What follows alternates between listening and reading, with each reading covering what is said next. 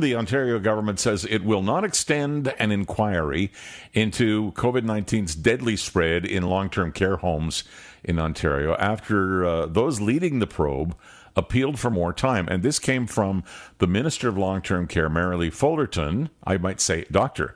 Merrilee Fullerton, Fullerton to give her her honorific.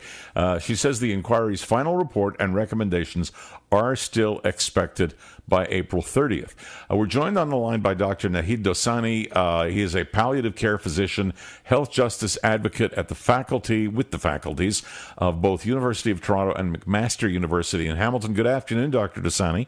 Good afternoon. Thanks for having me on. Well, thanks so much for coming on. You've heard what uh, how I opened, uh, and it's not news that's new to you. Uh, what do you think about the fact that uh, they say they need more time to get the uh, material, and it would take till December, and the long term care minister is saying, no, no, no, you're going to deliver on April 30th?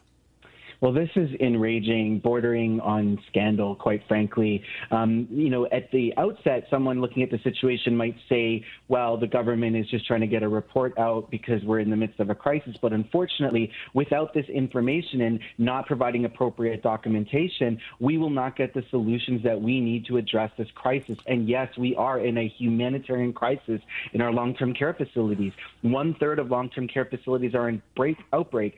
745 homes. That's a record number. And our seven day average has doubled in the last week around deaths and tripled since the start of the pandemic.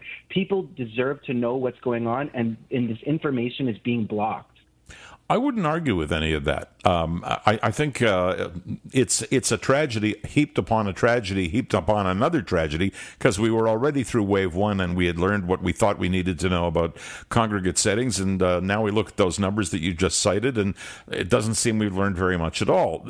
The only defense that I can think of, if I were having to mount one for the government, is I just started the show, and I know you wouldn't have been with us then, talking about the fact that Quebec is now uh, looking at the potential for an absolute lockdown starting in a few days, which would include things like curfew. I mean, very, very serious. Shutting down manufacturing, shutting down construction. That doesn't have to do with long term care homes. It has to do with the severity of the illness.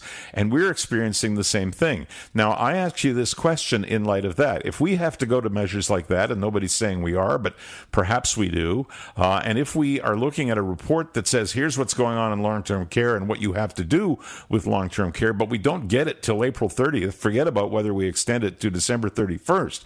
That doesn't change things on the ground right now. Yeah, you know, and that's a, a, very fair argument, and I understand where people are coming at with that. But you just have to dig a little bit deeper into the story to realize that the commission has actually released two interim reports already one on October 23rd and one on December 9th.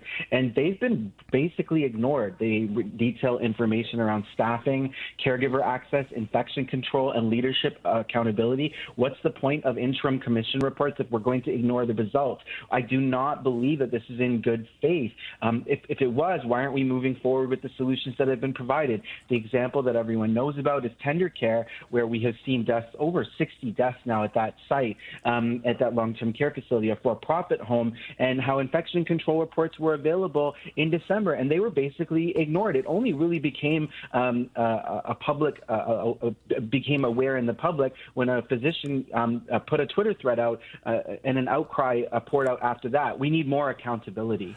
Look, they're reporting 64 dead in Tendercare right now, which is horrific. And we've seen this uh, this movie before back in the spring. And and quite frankly, if you take a look across, uh, uh, I could say into Quebec, but you could we could also say all of Canada or into the states, which is on fire, or around the world where you've got outbreaks everywhere. Long term care settings seem to be the first ones that are hit. And here in Ontario, I can't speak for the rest of the world. We have, and you mentioned it, staffing issues that have to do with using part timers who don't have the appropriate sick days, working people really to the bone, not giving uh, the residents sufficient hours, partly because we don't have sufficient employee complements, and partly because we don't have dedicated employees. These things, uh, to some extent, if not a full extent, were in the interim reports did did we have an opportunity, for example, to take the early December report, I think it was December 9th, and actually address that issue between then and now? But at the same time, while that may be true, when an infection control report comes out for a particular site and there's no response or action for weeks, and, and, until there's an outbreak and a physician has to go to social media to basically leak this information, what does that say about our system? There's no doubt that our system for seniors, particularly in long-term care, is is needs work. We were in a crisis before COVID-19, and now we're just on a crisis on a crisis. But it's time to start talking about the underpinnings of why that's the case, and a lot of it has to do with for-profit long-term care. Meanwhile, we have for-profit long-term care companies paying out $170 million to shareholders, and for what performance? We have seen death rates that are four to five times higher in for-profit long-term care homes as compared to not-for-profits, um, and, and, and all on the backs of, of, of workers, racialized women mostly, who are kept poor um, uh, as the and, as the staff that work in these facilities um, and extracting profits for shareholders. We need transparency and we need accountability. Dr. Dosani, you're you're making a great argument, and I'm not the guy who's arguing with you. As a matter of fact, I think the sooner we, we clean this up, the better off we are. I can tell you something though, having had a bit of experience uh, in in the halls of government myself, this is not new. Okay, what's new is COVID 19. But in Ontario, long term care has always been talked about, never addressed. It's, it's, I can't say it's 10 years or 20 years. I can say that it's really never. And now they talk about it a good fight, but uh, nobody's really put anything into action. What has to happen right now? Well, you know, first off, I think we need to hold on to hope. And I know that may seem a little bit esoteric at times like this, but if there isn't hope, what's the point of all this? And the silver lining is probably that the pandemic has put exposure onto uh, long-term care in a way that has never, I've never seen the media cover it like this. Um, and I'm, and, I, and I'm grateful for this. And so are patients and caregivers. We need to address uh, private for-profit long-term care facilities is one of the worst examples of private-public partnerships in our in our in our in our uh, society. Um, uh, we have to address uh, poor design standards. We have to address improved staffing. We need to keep um, our health workers he- healthy and happy and safe by keeping um, by providing decent wages for uh, paid sick leave. And essentially we need to create the pathways for accountability so that actually you know licenses are removed for bad actors for uh, long-term care facilities that do not abide by guidelines around staffing design standards and providing enough resources. You're right this was all present before the pandemic. This has been magnified by the pandemic and action is needed now Dr. Naheed Dosani is our guest, and he's a palliative care physician and on the faculties of both U of T and McMaster. But as you can tell by listening to him, he's a health justice advocate. I got to ask you this question, Dr. Dosani. Uh, we've had people on here over the course of the past week or two who have said, "Look, uh, this this is uh, so bad that what we need to do is rethink whether we will even allow such a thing as uh, private long-term care ownership. Uh, we should be putting it entirely in the hands of uh, of public administration. Do you agree with that? I, I, do, and, and I think we have we have tried this this way, this private public partnership, and we have seen the outcomes. You, you simply cannot have um, uh, enterprises like for-profit long-term care facilities um, uh, uh, uh, operating under the guise of being there for patients and caregivers when really what they're beholden to is the bottom line, profits and shareholders. And at the end of the day, that is what drives boards, that is what drives CEOs, and that is what drives decision making. It is about that we adopt our long term care facilities and include it as part of our public Medicare system, the way hospitals are, the way physician care is, and, and make it part of the universal healthcare system that we as Canadians are so proud of. With the immense grief and suffering continuing for people living in long term care today, this has to be a priority. It's a matter of life and death. You're an articulate spokesman for what you believe in, and I appreciate very much you uh, presenting to us today. Thank you. Thank you so much. I really appreciate it. Have a great day. All right, you too. That's Dr. Naheed Dosani, palliative care physician, health justice advocate, faculty of uh, U of T and McMaster. You were listening yesterday. You know about this because we carried live the comments of Mayor Tory and Chief Medical Officer of Health Eileen de Villa. They want to amp up the uh, monitoring of what's going on in the business sector because there's a fair amount of spread in some aspects of that. And so the City of Toronto is publicly going to share more information about COVID 19 outbreaks in workplaces. What they're looking to do is encourage employers to take greater precautions during the pandemic. And this measure was announced yesterday, as I mentioned, uh, along with some stricter guidelines for employers reporting cases amongst their staff. Mayor Tory said, We know the fight is far from over and spreading is happening in workplaces. Well, if it has to do with workplaces in Ontario or anywhere else in Canada, you'll always find the Canadian Federation for Independent Business. Ryan Mallough is Director of Provincial Affairs for Ontario, and he joins us now. Hi, Ryan. Afternoon. Well, thanks for coming on board. You listened yesterday, and we listened, and now we've all kind of read and digested and reread what's going on in the workplaces. Uh, it affects your members. What do you have to say about it? Yeah, so I think the the thing that stands out for us and the the one that we'll be watching very closely is going to be the naming and shaming of businesses uh, that have outbreaks, and specifically what is the impact on that going to be as public perception? Obviously, right now, a lot of businesses in the city are under lockdown, so a lot of things are closed. But as they open up to these new rules uh, and are named, are the public going to be scared off of these businesses because they have a couple of COVID cases without the context of where those COVID uh, cases were contracted. Well, you know what? I'm a member of the public, and my wife is a member of the public. And I'm going to give you a tiny little idea of what happens in a household because this happened in the last 24 hours. Um, Loblaws has identified, I think it's 56 active COVID cases that have been reported in various of their stores, not just the Loblaw stores. They've got some no frills stores, they've got some shoppers, that kind of thing. So uh, my wife was able to look up and find out whether the Loblaws we have to go, like today or tomorrow, and stock up. And that particular store is one of the ones identified. She said, mm, maybe we go to Metro. That's what happens when people are informed. And that's why the city of Toronto wants to keep people informed. I'm not saying it's a yes or a no, and I'm a businessman first and foremost. But I'm, I'm before that a person who wants to be safe and wants others to be safe. So when you're confronted with that, how do you really argue against it? Well, it's not so much arguing against it as looking at what the repercussions of that decision are going to be. I, I got to say, my wife and I are the same way and did the exact same thing uh, to double check. Fortunately, our store was a no, but um, had it had positive cases, it would have been the same thing. Let's look somewhere else.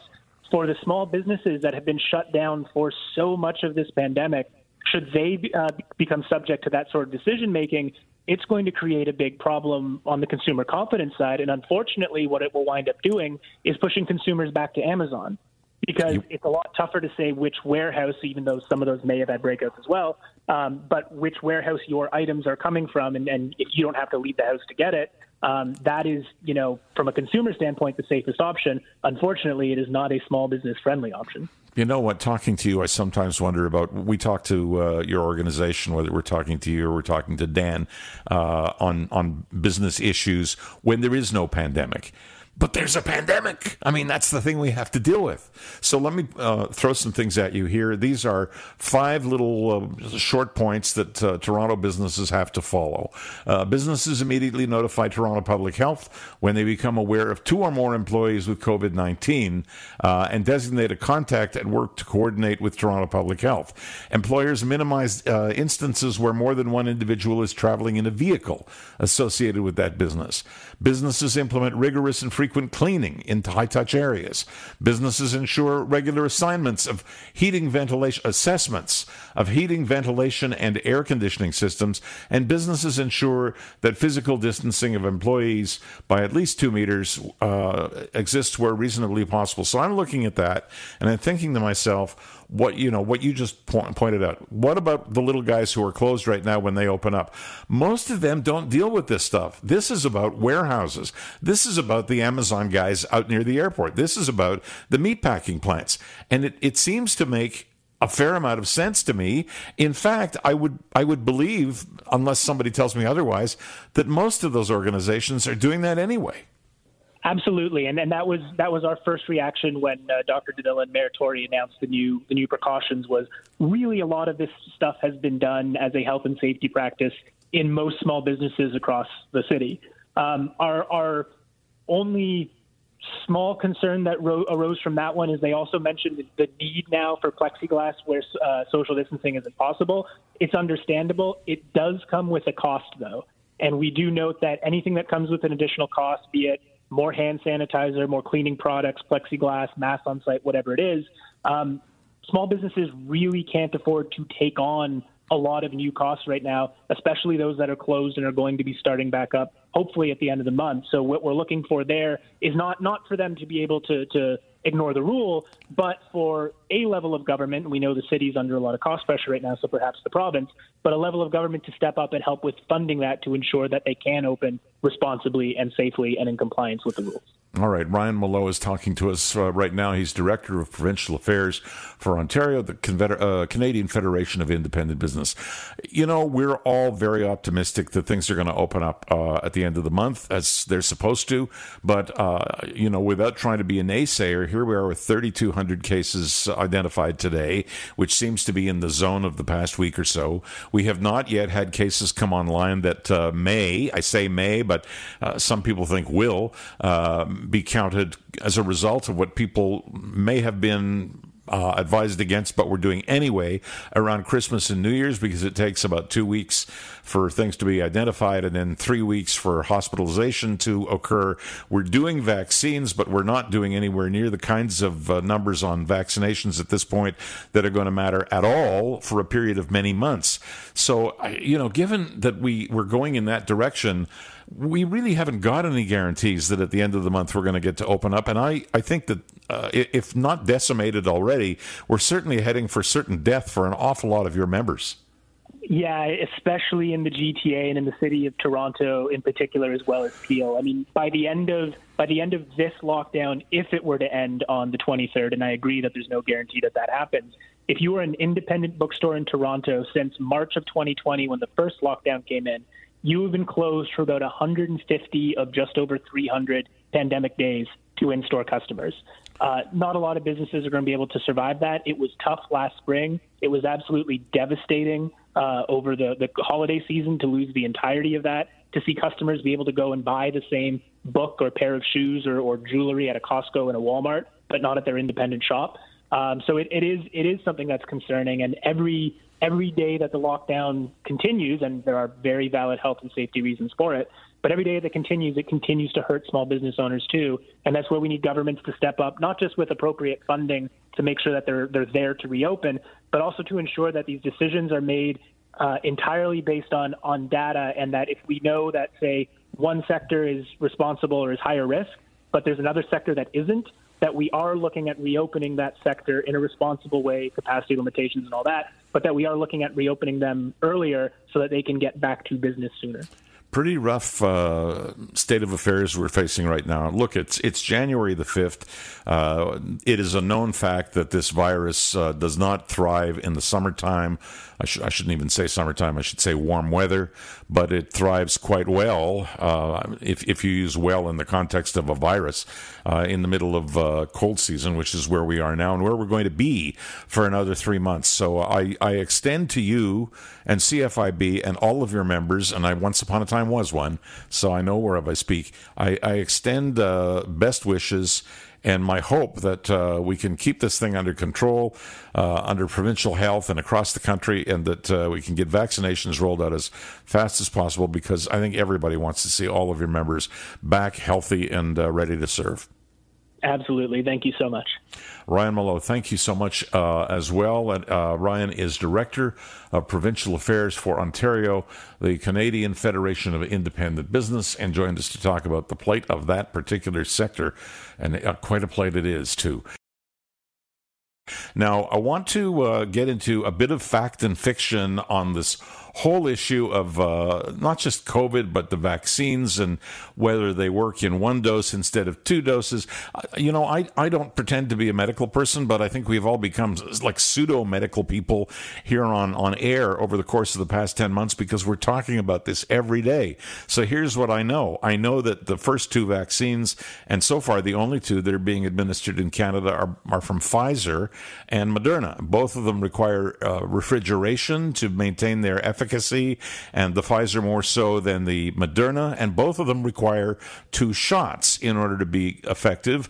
They might be somewhat effective, but not as fully as they could be with one shot. And the interesting thing is, Canada and some other countries, or Ontario, I should say, and some other um, environments, we can call them countries, are saying, well, you know, let's just blow everything we have out and we'll hope that we get enough uh, additional doses to give the second dose on time.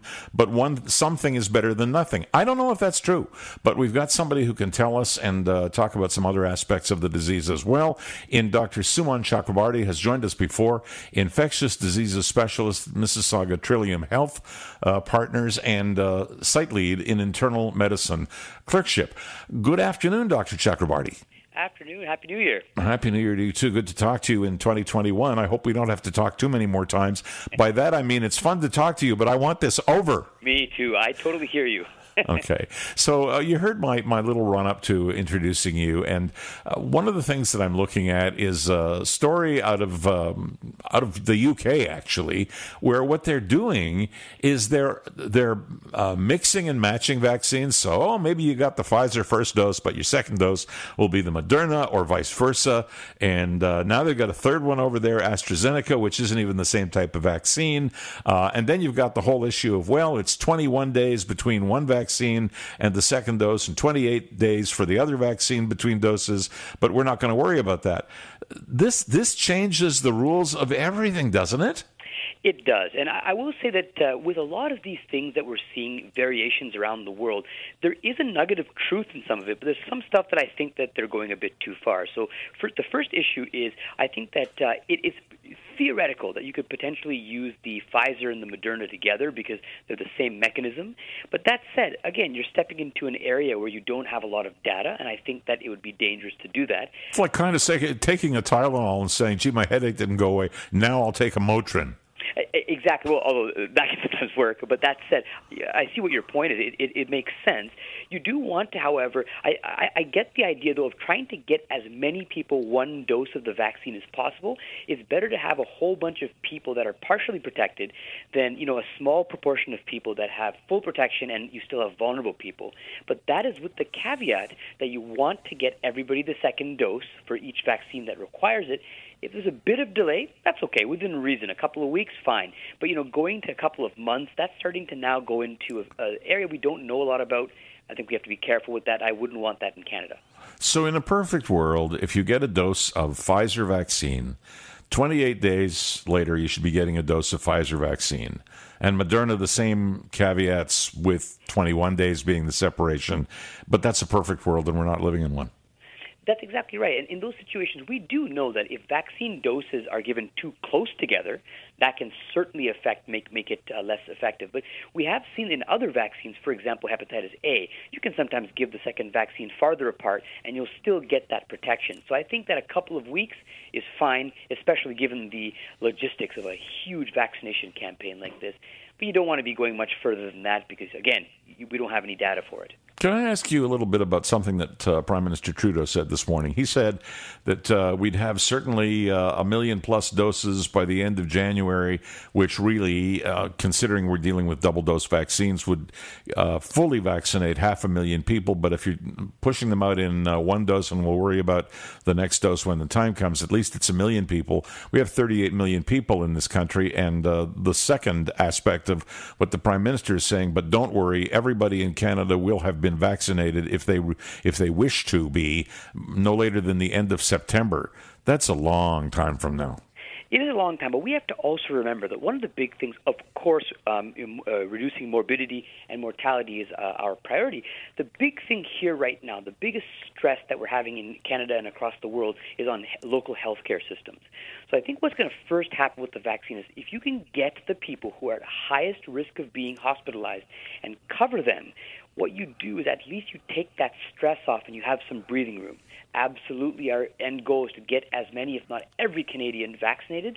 But our immediate pro, uh, priority right now is uh, really taking stress off the hospital system, and hopefully, by you know, we're going to start to see the stress coming off you know, end of January, sometime in February slash March. it's going Wouldn't be that be nice? Because uh, you may have missed this because I know you're a busy man, but um, the, just new in the last half hour is uh, the Premier and General Hillier talking and saying the priority is 10,000 minimum shots per day until we're out of vaccine. We'll use one and we'll use two when we get a chance, but we want as many vaccinated as possible. And the big one is the priority is get into the long term care facilities for staff and residents alike. I, I uh, would assume that that is a priority that you would set too. Absolutely, it's the the phase one of the uh, recommendations, and again, yes, absolutely, long-term care, uh, people who live there at high risk for getting really sick and getting hospitalized, but also the infection often is brought in inadvertently by the people who work there, so that is a very very high priority uh, group to to cover. Okay, let's uh, jump uh, to another aspect of COVID. One of the things that's come up, people have been thinking if you're outdoors, you're just fine. You're not going to get it. You're not going to spread it. Everything's cool. No masks, nothing. And now we're hearing that in colder weather, the spread outdoors is a higher likelihood than what we were experiencing last summer, where, let's face it, a lot of people were playing games and running around with their kids in the park, and really nobody much did get it when you take a look at the numbers we've got today. And it turns out that the hotter weather doesn't support the aerosol remnants of the vaccine staying up there for you to breathe, where in winter they can survive. Yeah, I read this, and I'll be honest with you that I, I respectfully disagree. I think good. I, I, I am not telling, uh, saying that you know you want to be in a crowd of a thousand people for sure. If you're i i cold or hot, uh, if you're really close together, that can certainly uh, have a risk of uh, transmission. But when you're outdoors, yeah, there's a theoretical possibility of what happens with the aerosols. But for the most part, the risk is substantial substantially reduced, and that's why we say that, you know, um, I mean, we're on lockdown now, but if you are going to do activities, doing things outside is safe. Just you try, you try not to crowd together for prolonged periods of time. I wouldn't worry about uh, the change in weather in that regard. I don't do that. I just marvel at the people driving in their cars alone with a mask on. But never mind. Uh, let me ask you one more question, and I'll let you go. Uh, there are people, and, and it's very particular actually to racialized groups for some reason, uh, but uh, others as well, who are hesitant about the vaccine altogether. You're a clinician. You're a person who deals in vaccines and in infectious diseases, and you know as much as anybody could possibly know about COVID 19. Would you be hesitant? You know, you know, um, uh, I myself, when I was hearing about the vaccines coming out, of course, there's a little bit of trepidation. People are this is new. You have questions. Uh, this is something that's going to be rolled out to millions of people. I think we have to remember that uh, people who are hesitant or a little bit, uh, you know, uh, questioning, if they're not anti-vaccine. They just want to know a bit more. And in my experience, I've come across a lot of my coworkers, friends, and family in this boat. And it's a matter of having a conversation, explaining what's going on, explaining the benefit. And for the most part, people have been getting it. I've already gotten mine. I feel great, and I would recommend that every single Canadian get it. Soon as I can, I got to tell you, thanks so much for taking the time out of your busy day. We appreciate it. Absolutely. You got to take care. All right, that's Dr. Sumon Chakrabarti, infectious disease specialist at Mississauga Trillium Health Partners, uh, and he is uh, site lead internal medicine clerkship. Now, awaiting contact from Stephen Del Duca. I can tell you a little bit about uh, where he's going to go because I think these things, these subjects that we're covering these days, uh, and really covering and covering and covering, and we make no apology for that. It's this is where you come to find out uh, what's new today. And what uh, Mr. Del Duca wants to talk about is the fact that vaccine rollout in the province of Ontario has been uh, pretty slow to date. I remember the other day, the big news. Well, today is only Tuesday, so yesterday we were talking about my, you know, like four thousand shots over the course of the weekend wasn't really a hell of a lot, and it wasn't. But uh, if you were with us last hour, then you heard uh, the uh, nuts and bolts of the news conference that was held at Queen's Park by uh, Premier Ford, and certainly General Hillier was there. And I see Stephen Del Duca calling in now. And uh, General Hillier um, was talking about the fact that they will be uh, minimum vaccinating about 10,000 people a day. And at 10,000 people a day, they should be out of vaccine by about the 21st of January. Stephen Del Duca, are you with me? I am, Peter. Happy New Year. Happy New Year to you too. Good to hear your voice. Leader of the Ontario Liberal Party is Stephen Del Duca. And I was just kind of, we call it tap dancing in the business, uh, waiting for your call, talking about what we were going to talk about. And now we can talk about it. So uh, you had some concerns. Maybe they've been addressed if you, like me, listen to the Premier and the uh, General talking about the rollout. They're saying that everything we've got in the fridge, literally and figuratively, will be gone by the 21st. Yeah, so look, I've heard what they've said, but we also know that now for many, many weeks we've been hearing from Doug Ford about the plan to roll out vaccines. We know that he expressed impatience with the federal government last month. Um, but we also know that talk is cheap and that we have moved well beyond hearing nothing but platitudes from political leaders of all stripes. What we need is those vaccines to be in people's arms, in people's bodies, helping us get through the rest of the second wave. And so, notwithstanding what uh, what Doug Ford said today and has said, I am gravely concerned. I am still nervous. The numbers are going in the wrong direction. We have far too many tragic deaths in nursing homes, and people in this province remain scared. And I think, sadly, pessimistic about Doug Ford's ability to deal with the second wave. Well, I'll tell you what I'm pessimistic about. I'm pessimistic about the second wave altogether, wherever you go. We did a, a feature uh, 45 minutes ago on Quebec, which may not be our concern on a direct basis, but it's our immediate neighbor. On a per capita basis, they're about 50% uh, worse off than we are. Uh, they've got fewer vaccines in the arms of people, and they're talking about going into uh, real tough measures like shutting down yeah. construction and manufacturing and going into curfew. And the yeah. word is this Friday.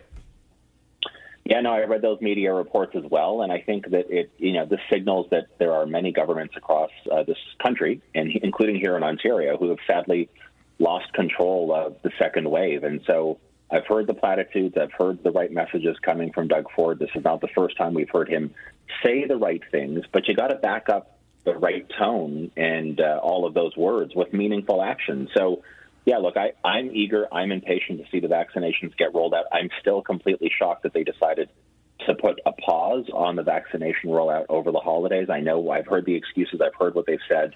Uh, I just I can't believe that, that that took place. So you know, moving forward, we can't afford to miss the mark anymore. I hope that they will transparently report the progress. I hope that we will not have to be confused about the progress that we're making on this front because right now the situation is dire and it's moving in the wrong direction. Okay, well let's let's just leave that there, draw a line, and let me ask you a question from a different direction, and that direction would be uh, General Hillier. I don't know what his politics are. I don't think it really matters. He get paid money, provincial money, our tax money, to manage a program. He has said that as of now we are injecting ten thousand plus per day, and at that rate by the twenty first, so uh, 17, 16 days from now, uh, ten thousand a day is one hundred and sixty thousand. That's about what we got in the fridge and what we expect. So if he's true to his word, and I take General Hillier to be just that, um, then you know we we can have another conversation. Uh, I guess the twenty second about whether or not you're satisfied, and at that point you're going to say we need more vaccine. Yeah, look, I think we need a steady flow of vaccines coming into this province. I understand that multiple levels of government are working on that, but again, and this is not meant to be disrespectful to General, General Hillier at all. I've said this throughout the pandemic. It's important to have key people, whether it's General Hillier or it's uh, Dr. David Williams or others in positions of leadership. But you and I, Peter, we both know one thing: the buck stops with Doug Ford. He yep. is the premier of Ontario. He can't take a holiday from this responsibility. He shouldn't be. And so, yes, I, I am I am encouraged to hear that there seems to be a plan to do better. But we actually need more than a plan. We need to actually do better. So we'll see over the rest of this week and into next week and beyond are we actually on pace to meet what has been said uh, today by uh, by Doug Ford and by others? And if we're not, I'm going to continue to call him to account for it. And if we are, then I'll be one of the people jumping up and down looking for more vaccines to come into this province so we can get people injected and restore some semblance of normalcy in the coming months, which is what everybody in Ontario wants to see.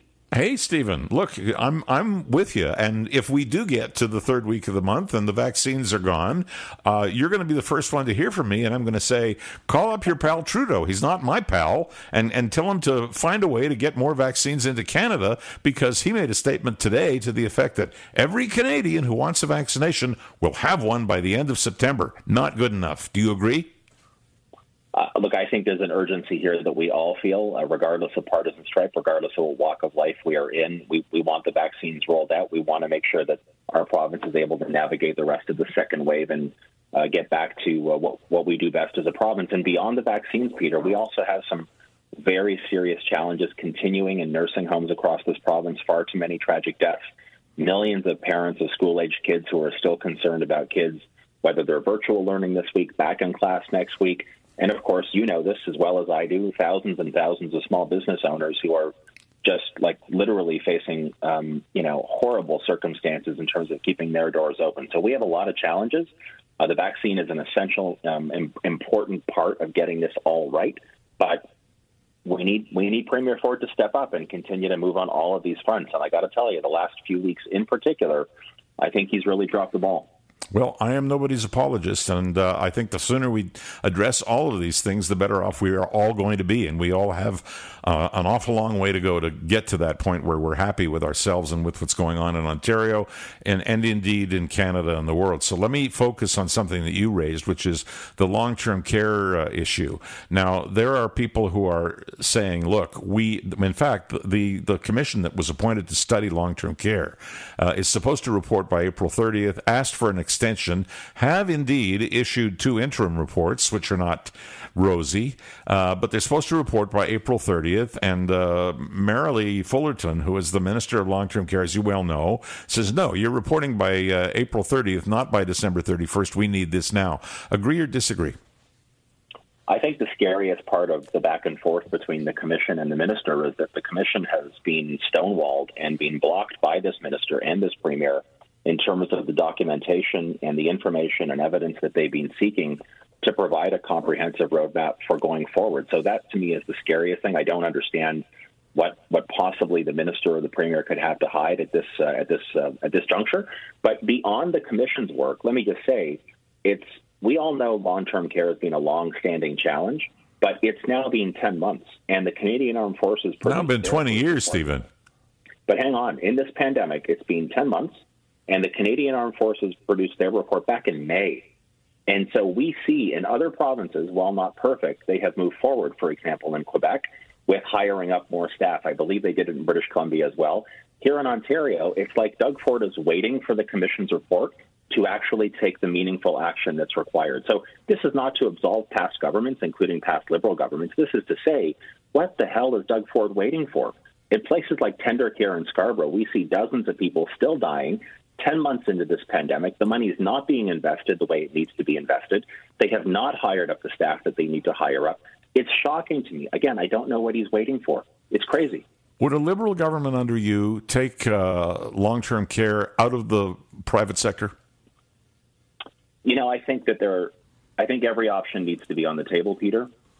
I think it's far more important for all of us to figure out how people like my parents, my mom and dad, who are aging, uh, can have the kind of safety and good health and economic sufficiency to be able to stay in their own homes as long as possible. If they ultimately have to go into a nursing home, anybody in this province, the focus needs to be with the dollars we have collectively to invest in long term care.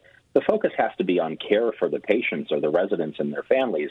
It can't be on, uh, you know, on uh, on dividends for stockholders or for shareholders. I mean, we, we really have to reorder how we prioritize this kind of work. So is that a yes? Option should be on the table. I think every option should be on the table. I don't think it's as easy as to simply say right now we are eliminating across the board all forms of private long-term care because of contractual obligations that, that you know still exist within the system. But I think there needs to be a much bigger conversation about how we no longer accept second best for our parents and grandparents. It's not a partisan issue. Uh, liberals have failed in the past, so have conservatives, so have people at all levels of government. We have to figure out how we fix this going forward, and I'm committed to doing just that. Stephen Del Duca, I wish you nothing but success in 2021. Thank you, Peter. You as well. Take care. All right, you too. Stephen Del Duca is the leader of the Ontario Liberal Party. Some thoughts on uh, how we're dealing with long term care and virus distribution. Virus distribution. We don't want any virus distribution. Vaccine distribution. And undoubtedly, we'll be hearing from him throughout the year. Global News Radio, and I'm Peter Shurman in for Jeff McArthur. I've been looking forward to talking to Bruce Heyman, former U.S. ambassador, and uh, the reason is I am sure, uh, Ambassador Heyman, you're going to have something to say about what's going on in Georgia today. This is pivotal to American politics right now. Well, first of all, thanks for having me. It's always good to be back in Canada, albeit virtually. And yeah, it's it's a big day in another string of big days in American politics, as this day will determine much of what Joe Biden will be able to get done as president uh, through the Senate, and whether or not the Democrats control the Senate or not. And it's a pivotal day for, I think, some of his larger, uh, far reaching initiatives this clearly would make it easier to get past. Well, let's make sure that our Canadian audience, which of course it is for the most part, uh, understands what we're talking about. There are two runoff elections, both senatorial for senator uh, in Georgia, and if if both were to go Democrat, then Biden basically has a slim edge, but an edge nonetheless, and he can do an awful lot more about getting legislation through and passed. Whereas if uh, even one of these goes the other way towards towards the Republican side, much less two, then he's kind of hamstrung with uh, trying to negotiate his way through passing legislation, and uh, if if not doing that, having to sign a lot of executive orders the way Trump has done, and that's not a a, a very positive way to run a country. I, and I'm not casting aspersions on America. It's just the way the system works. So I think you've decided, described it exactly correct. In this particular case, it actually would be a, you know, there are 100 senators, two for every state. And if the Democrats win both tonight, that it would be exactly a 50 50 tie. And in that event, the vice president breaks the tie, which would be Vice President Kamala Harris.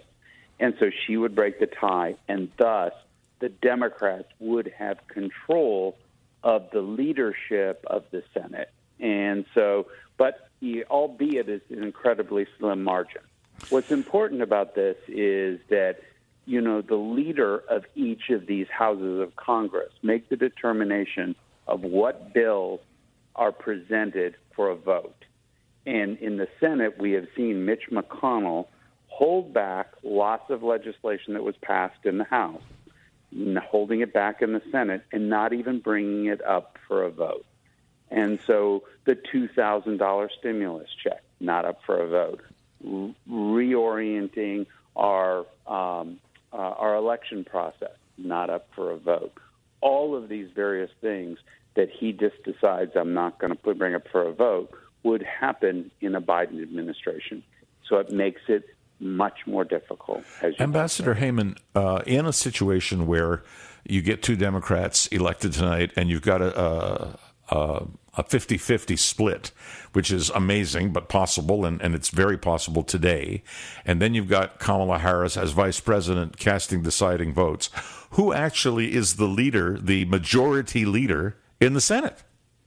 I think that, you know, what happens is you take that to a vote as well. Wow. Kamala Harris, the vice president, would be the deciding vote for the Democrats, and the Democrats in where it stands today would most likely be Senator Schumer from New York would be leading the Senate instead of Senator McConnell from Kentucky. And so there would be a switch in party control. And so that's what would happen. What also happens is in each of the committees that the Senate has, those would then be staffed at the leadership level with Democrats instead of Republicans. So each of those committees can then move legislation, vote on judges, bring up uh, nominees, ambassadors, and and the cabinet and others. So things could move a lot faster and be much more effective for the Biden administration. It'll be interesting to watch the count tonight, and uh, I know you'll be there. I think I will be there as well, and find out what happens tomorrow. Because uh, after the last four years, and I cast no aspersions nor praise in any direction, after the last four years, there's an awful lot that uh, needs to be addressed over the course of the next four. Yeah, I don't think it's going to go as long as it did during the presidential race because I think that the process will be sped up tonight So I think maybe in the early hours of Wednesday morning, uh, we'll we'll likely know who the winners are for both of these races, and so we'll know by sometime by tomorrow morning um, who has won and whether or not it's going to be a Democrat-controlled Senate or not, and then we dip right into the electoral college. Uh, you know, affirmation that is going to take place where a lot of senators uh, and congressmen in the Republican side are going to question the vote for Joe Biden. They're, that's not going to succeed, but it will be a real show for a day. And then, of course, Joe Biden will be sworn in at high noon on January the 20th. Yes, and that's before we get to tomorrow and whatever's going to happen in the streets of Washington. Look, you know, you, it's it's not a country that uh, ever lies still any more than ours is, and uh, I, I, would like to think over the course of the next four years we will resume uh, and continue to be each other's first best neighbors. Amen. Absolutely. Thanks so much for taking your time today, sir. Pleasure. Be healthy, everyone. It's a tough time out there, and just listen to those health authorities. It's uh, it's really important that we get to that vaccine, and the only way to do it is to protect ourselves. Happy. New Year, Ambassador Heyman. All right, that's Ambassador Bruce Heyman, former U.S. Ambassador to Canada, talking to us from his home in the United States. And he'll be watching the Senate races, as will I tonight. Thank you to Rob Trevisan for handling the controls today. Thank you to Mary Feely for uh, program content. She's the content producer. And stay tuned, as always, at 305 for John Oakley, the one and only. I'm Peter Shurman.